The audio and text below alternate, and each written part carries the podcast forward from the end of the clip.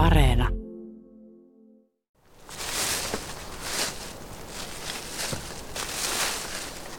Loukkuihin laitetaan mahdollisimman haisevaa ruokaa ja vähän luonnonmateriaalia tuosta ympäriltä, että kissat menee helpommin sinne. Ja...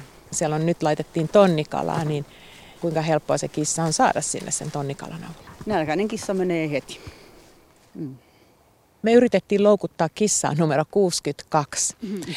Kuinka usein näitä kissoja loukutetaan tästä ympäristöstä? Täällä on loukut koko ajan vireessä.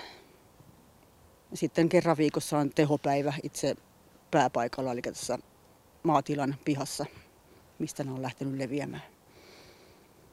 Tuossa kun käveltiin tänne päin, niin sanoit, että yhden hiekkatien kohdalla, että niitä kissoja on tullut joskus vastaan laumoittain. Kuvaile vähän sitä tilannetta.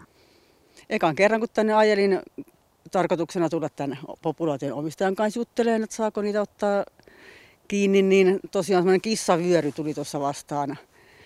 Semmoinen 30.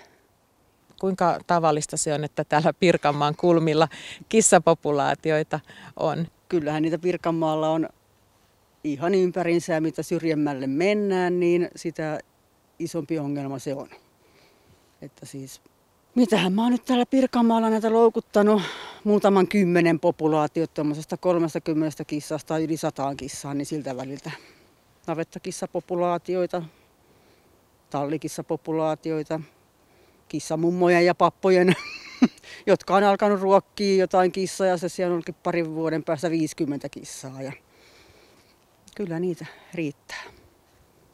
Mitä kissalle tapahtuu talvella, jos sitä ei saada loukutettua? Mahdollisesti tulee näitä paleltumia on paljon, että korvat, lehdet putoo, häntä katkee, kun se paleltuu ja menee kuolioon. Anturoihin tulee niin sanottuja palovammoja, ne paleltuu. Ja kyllä ne kuolee sitten helposti. Talvihan hyvin paljon. Sitten tätä kissapopulaatioa harventaa valitettavasti. Missä kunnossa loukutettavat kissat on ja nämä populaatiot kissat, mitä täältä saadaan kiinni? No, tässä kyseenalaisessa populaatiossa on ollut todella huonokuntoisia. Ihan pennulta on jouduttu silmiä poistamaan. Että täällä populaatiossa on herpestä, mykoplasmaa lähinnä. Ja sitten yleensä populaatiot on huonokuntoisia, niin kuin yksi valvontaeläinlääkäri joskus sanoi, että tervettä populaatio ei ole, on sairaita ja hyvin sairaita. Että on sitten FIV on yksi, eli tämä vähän vastaava niin kuin ihmisten HIV. Sitä on ja sitten justiin nämä kissaflunssat, herpes, kaliki, mykoplasma, klamydia. Niitä on aina tappeluarpia, mitkä on tulehtunut. Hampaat on yleensä todella huonossa kunnossa, että suu on ihan mätä isolla osalla. Siis ihan mitä tahansa mahdollista on. Että Lisätäänkö tuohon vielä loiset? Loiset, sisä- ja ulkoloiset, kyllä. Mm. Mitä sitten näille kissoille tapahtuu, kun ne on saatu loukkuun? Mihin ne kuljetetaan ja minkälainen kohtalo niille mahdollisesti sitten on? No ne kuljetetaan eri yhdistysten sijaiskoteihin tai sitten kissaloihin. Hoidetaan kuntoon ja etsitään uudet hyvät kodit. Niitä ei siis lopeteta? Ei lopeteta muuta kuin eläinsuojelullista syistä, että jos on niin sairas, että on pakko lopettaa, niin silloin lopetetaan. Muuten ei. Siirrytään sitten Pälkäneeltä naapurikuntaan Hattulaan. Siellä sijaitsee kissojen sijaiskoti, jota pyörittää kotonaan Elina Kataja. Kissojen määrä vaihtelee viikoittain, mutta vielä hetki sitten hänen hoivissaan oli yli 40 kissaa.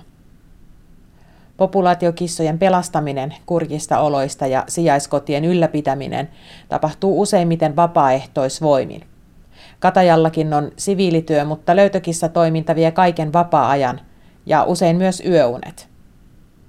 Löytökissat ovat usein monisairaita, kuten Johanna Jaatinen edellä kuvaili. Kissoilla voi olla tarttuvia tauteja, jotka eivät ensi alkuun edes oireile mitenkään. Yksi pahimmista on kissarutto, joka leviää petollisen herkästi.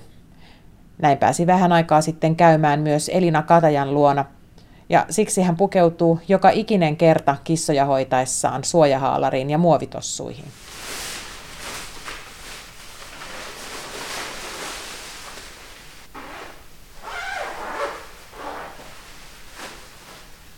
mulle tuli tota, muutama viikko sitten semmoinen kahdeksan pennun pentue, jotka periaatteessa näytti olevan ihan ok, ne tuli samasta populaatiosta kaikki ja siitä sitten vajaa viikon päästä yksi niistä rupesi oksentamaan ja se kuoli jo sitten samana iltana.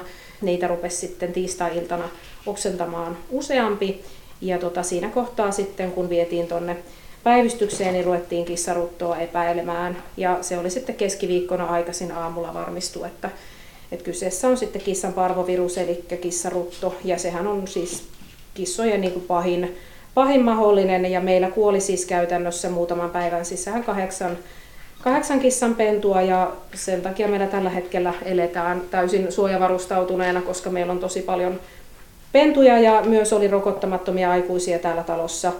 Ja ne toki hätärokotettiin sitten kaikki heti ja nyt mennään suojavarusteet päällä ja siivotaan ja kaiken aikaa ja muuta ja toivotaan suuresti, että, että se pystyttiin rajaamaan siihen huoneeseen, missä ne missä ne pennut oli.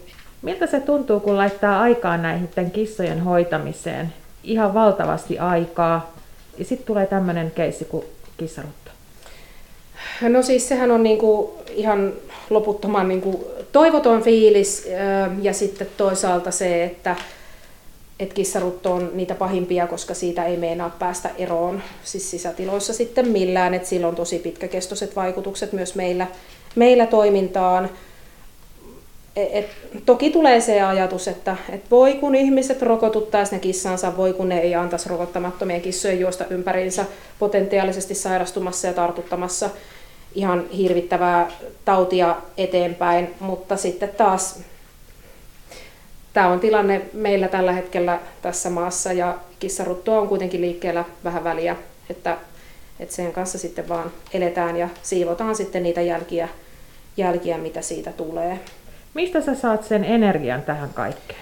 Idealismi, aivan täydellinen idealismi ja se ajatus siitä, että, että no, aina voi äh, haikailla ja toistella sitä, että voi kun joku tekisi ja voi kun tilanne olisi toisenlainen ja voi kun tämä elämä olisi kissojen osalta helpompaa. Ja tämä on sitten vaan se idealismi siinä, että no mä teen tätä, äh, vaikka meiltä nyt kuoli kahdeksan ja saas nähdä kuoleeko lisää, mutta sitten toisaalta mä ajattelen, että no meillä on ollut yli 250 kissaa tässä tässä sijaiskodissa ja niistä nyt sitten muutama lukuun ottamatta ovat uudet kodit saaneet.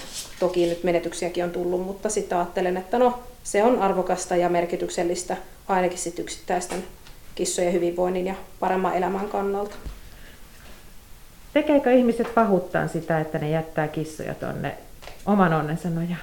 No tota, mä ajattelen, että useammin kyse ei ole siitä, että ihminen pyrkisi olemaan paha tai toki on niitäkin, joilla se niin kuin kissalle ei ole mitään merkitystä ja ihan sama miten sille käy. Et useinhan enemmänkin ongelma on siinä, että on kertautuneita ongelmia se kissapopulaatio, vaikka omissa nurkissa on niin kuin pienin ongelma elämässä. Et yleensä ne varmaan on enemmänkin se, että elämässä on monenlaista, monenlaista haastetta tai sitten ne on sukupolvien ketjuja, niitä kissoja on ollut siinä jo siihen aikana pyörimässä, eikä sitä välttämättä ole sit osattu kyseenalaistaa. Ja sitten populaatiot on siinä kohtaa jo niin isoja, että, että se avun pyytäminen voi olla kauhean vaikeaa. Ja toki varmaan liittyy myös häpeän kulttuureita, että ei sitten edes oikein osata pyytää apua, vaikka tiedetään, että homma ei, ei toimi, koska pelätään, että, että kissat opetetaan kaikki saman tien ja niihin ollaan kuitenkin ehkä kiinnyttykin. Tai sitten pelätään, että joku, joku tuomitsee tai, tai että siitä tulee jotain seuraamuksia.